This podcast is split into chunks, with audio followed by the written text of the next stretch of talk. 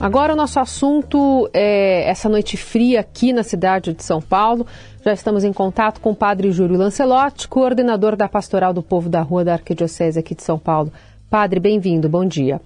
Bom dia, bom dia a todos que nos ouvem.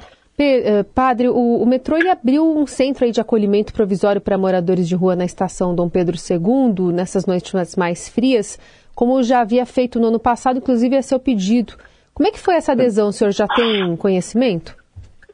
Sim, eu estive nessa madrugada lá no metrô, é, vendo as pessoas que estavam lá sendo atendidas, e também foi um pedido que eu fiz novamente esse ano, falei com a primeira-dama, também com a secretária estadual de assistência social, que toda resposta é bem-vinda nesse momento. Eu fiquei até as duas da madrugada na rua São Paulo e o que eu observei, eu observei, eu ainda estou atormentado de tudo que a gente viu, a quantidade de gente pelas ruas da cidade, a quantidade de pessoas espalhadas, sem assistência. Encontramos ah, alguns com início de hipotermia, tivemos que chamar a ambulância para serem removidos e, e serem socorridos, né? Então, uma situação deplorável. Ainda é muito cedo, mas eu temo que tenha acontecido alguma coisa pior nessa madrugada, que estava muito, muito frio, muita, muita gente pelas ruas, muito. E o que me espanta é que eu andei três horas pela, é, abrangendo cerca de três, quatro quilômetros, e encontramos mais de 20 pessoas precisando de socorro, sem nenhuma roupa, sem nenhum agasalho. Eu admiro que a prefeitura não se movimente, não faça essa busca ativa, não ande pelas ruas, não procure as pessoas. E eles ficam em pontos parados esperando que as pessoas cheguem. A gente precisa ir ao encontro de onde eles estão. Não adianta ficar parado num lugar esperando. Até para levar para essa estação do metrô, por exemplo, né? O senhor achou que tinha bastante gente lá dentro? Olha, por um, por um primeiro dia, o importante não é a quantidade. Nós tínhamos ali mais de 10 pessoas, eu acho, chegando um pouco mais, não, não vi o número final, uhum. mas o importante é que tinha uma família. Eu também, quando estava lá, encontrei uma pessoa passando mal, que vomitou é, muito e que precisou também ser é, é, socorrido. Então, o, o importante uma pessoa que seja salva e que a população. Desculpa, eu estou muito cansado e fiquei muito, é, também assim, muito. Uhum. Muito tempo acordado também, né? É assim, eu, emocionalmente é muito sofrido. Realmente, Sim. tudo que eu vi essa madrugada e, e assim me espanta que muitas vezes o poder público não flexibiliza a, a, a burocratização, a institucionalização, a, as regras, as normas. Você imagina que nós encontramos um irmão embaixo do, do viaduto é, ali que, do Evaristo Comolati, bem em frente do hospital é, Santa Maggiore, muito mal, a gente levou um tempo para que viesse socorro ele não tomou vacina da Covid, nenhuma dose. Ele está com tuberculose, estava com dor na cabeça, dor do peito. E quando a ambulância chegou, disse que ali não é critério para nós levarmos. Sim. Padre. Como? Ele não é critério? Sim.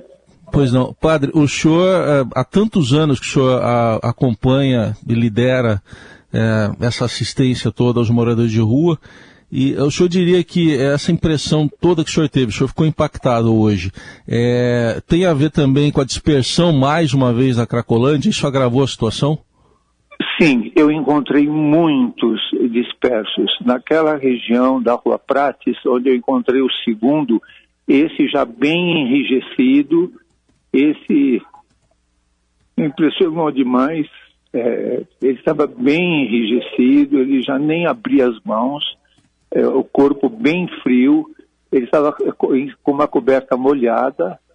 É, nós tivemos que, que virá-lo, colocá-lo dentro de um, de um saco de dormir para aquecê-lo.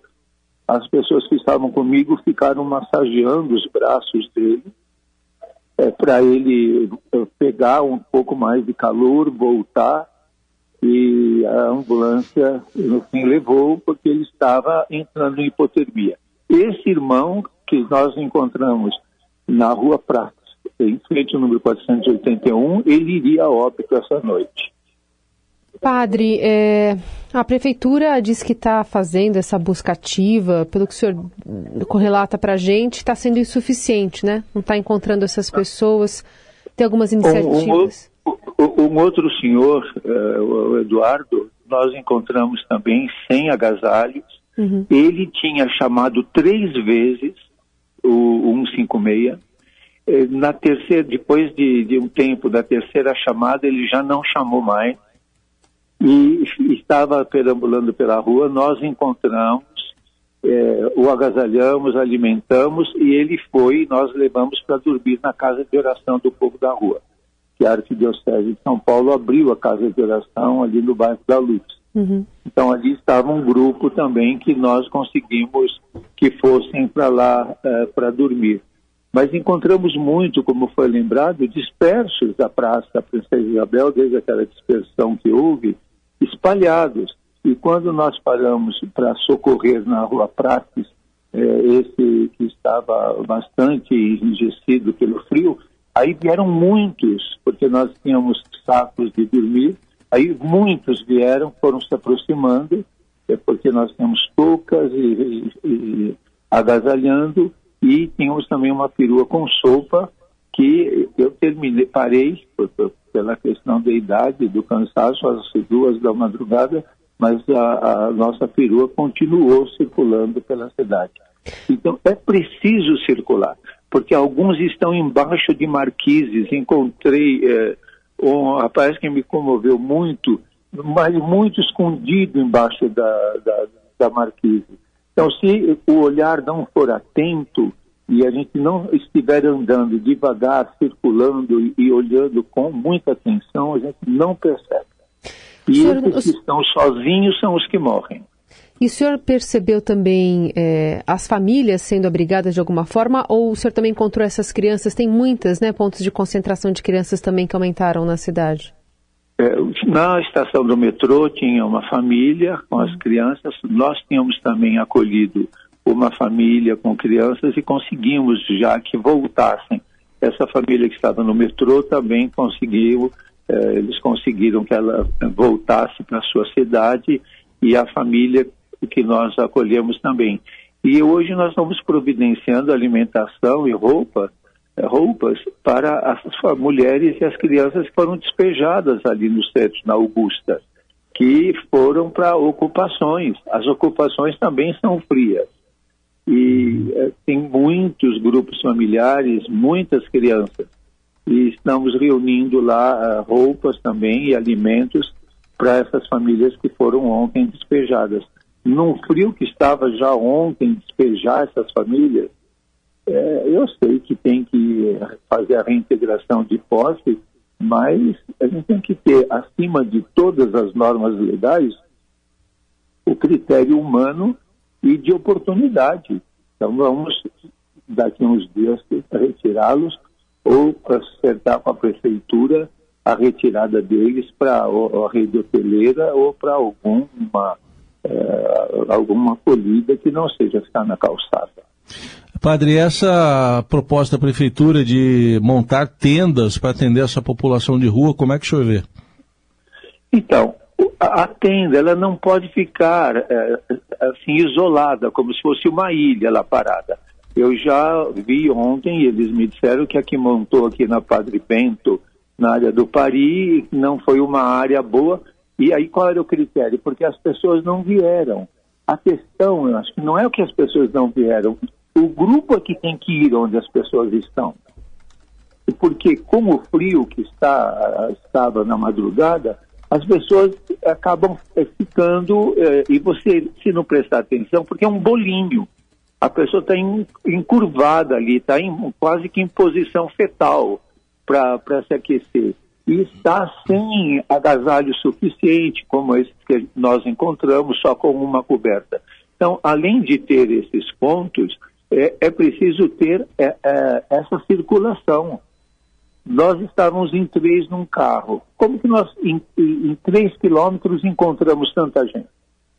Então, a gente sabe onde as pessoas estão, a gente tem que ir atrás. E eles têm que perceber, eu acho que essa é uma outra questão, que quem está uh, parando, eles, aí eles vêm, é interessante, porque a gente vai no lugar onde eles estão e eles vêm, e também porque eles confiam. É, padre, é, só queria saber também, para finalizar, se o seu o carrinho que o senhor empurra aí diariamente é, com doações está mais vazio? O senhor está precisando de doações? A gente sempre está precisando, e nesse momento precisa de sempre é, na alimentação e, e também meias, que, que é ninguém acha que o morador de rua use meias mas precisam de meias, de toucas, de, de agasalhos. E nós temos os vários lugares que é, acolhem, como a Missão Belém, que é na rua Doutor Clementino, 608 do Belém. A Missão Belém também está na Praça da Sé, no número 47. A Casa de Oração do Povo da Rua, onde estão sendo acolhidos também, é na rua de Jalma Dutra, número 3. E a paróquia onde eu estou, que tem o meu carrinho, é na rua Tatuari, 1100. É, porque nesse momento, além de tudo, com a crise, enfim, tem muitas entidades que estão recebendo menos é, doações no momento que a inflação está alta, o alimento está mais caro e tem mais Sim. gente ainda precisando.